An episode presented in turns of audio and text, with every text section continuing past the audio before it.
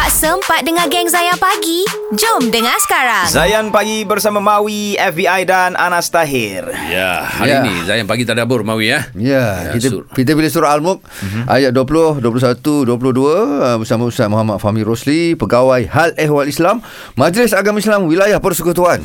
Ya, dan tadi soalan yang kita nak tanya kepada Ustaz uh, Fahmi adalah uh, tentang Rasulullah sallallahu alaihi wasallam tidak akan tidur selagi belum membaca surah Al-Mulk. Benarkah demikian dan kenapa? Silakan Ustaz. Uh, baik, uh, sebenarnya kenyataan tersebut iaitu Rasulullah SAW tidak tidur sehinggalah baginda membaca surah Al-Mulk uh, adalah kenyataan yang tepat, kenyataan yang betul uh, maknanya bersumberkan kepada dalil yang betul yang sahih daripada Nabi SAW Sallallahu alaihi wasallam. berdasarkan ada satu riwayat daripada Jabir bin Abdullah Al-Ansari radhiyallahu anhu sahabat Nabi sallallahu alaihi wasallam dia kata anna Rasulullah sallallahu alaihi wasallam kana la yanamu hatta yaqra alif lam mim tanzil wa tabarakallazi bi yadihi al-mulk Mhm. terjemahannya Nabi sallallahu alaihi wasallam tidak akan tidur sehinggalah baginda membaca surah alif lam mim tanzil iaitu surah as-sajdah dan yang keduanya tabarakallazi bi yadihi al-mulk iaitu surah al-mulk.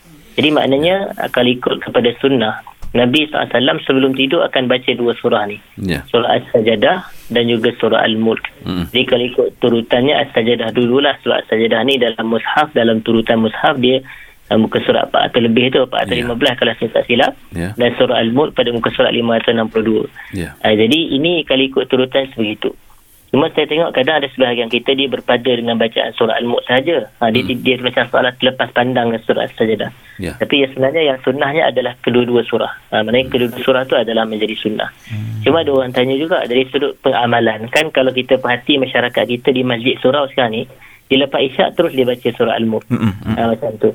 Tapi uh, kalau ikut saya, saya, yang sepaham saya lah secara zahirnya, kita sebelum tidur. Maknanya, kecuali lah kalau lepas isyak itu boleh tidur kan. Okey. Ha, tapi kebiasaannya kita lepas isyak kan kita balik rumah dulu, kita mm makan dulu, kita itu, kita buat kerja ini. Mm-mm. Kemudian nak tidur baru kita ni. Tapi sepatutnya dia baca betul-betul nak ha- hampir nak tidur. Oh. Okay, saya kalau macam uh, Abang Faizal tanya tadi uh, dari satu sudut kenapa uh, dibaca sebelum tidur ni sebenarnya kita tengok surah As-Sajdah dan surah Al-Mulk ni banyak mencerita tentang hari akhirat. Hmm. Uh, jadi maknanya sebelum kita tidur ni maknanya kita kita didengarkan ataupun di, mem, memperingati tentang peristiwa-peristiwa akhirat tentang hmm. apa nama jadi supaya kita dapat uh, buat preparation persediaan tujuannya untuk kita tadabbur lah intipati kandungan hmm. yang ada dalam surah Al-Mulk ni hmm. uh, jadi kita kalau kita teliti uh, dia akan jadi kita tidur dalam keadaan macam tu itu maksud dia dalam keadaan begini saya takut nanti kalau yalah mungkin kalau lepas kita solat terus kita baca hmm. jadi lepas baca tu pula pergi buat macam-macam pula yang bercanggahan pula Ah, betul, Ya. betul, Dan betul, kita Ustaz. tidur dalam keadaan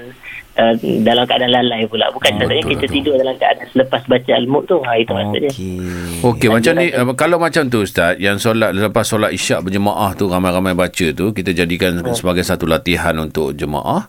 Tapi bila balik rumah kita buat lagi sekali sebelum tidur. Boleh juga Ustaz eh?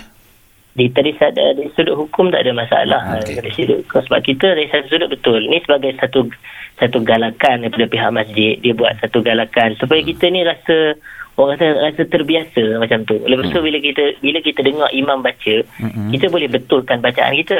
Ha, tapi kalau kita baca seorang-seorang di rumah yalah bukan semua kita pakar dalam Quran ni. Faham. bila kita baca seorang-seorang di rumah mungkin kita takut oh rupanya aku baca sebutan lain imam baca sebutan yang lebih betul lah rupanya. Ah, jadi baru kita dapat tahu ha, macam tu.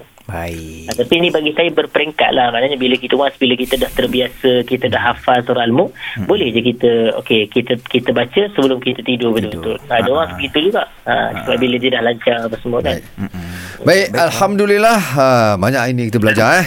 Alhamdulillah. Terima kasih banyak Ustaz untuk hari ini. Okey, sama-sama. Baik, baik. Assalamualaikum. Assalamualaikum warahmatullahi Terus stream Zayan, destinasi nasyid anda. Jangan lupa stream audio perbualan penuh Zayan Pagi menerusi aplikasi Shock SYOK. Muat turun Shock di Apple App Store, Google Play Store dan Huawei App Gallery. Zayan, destinasi nasyid anda.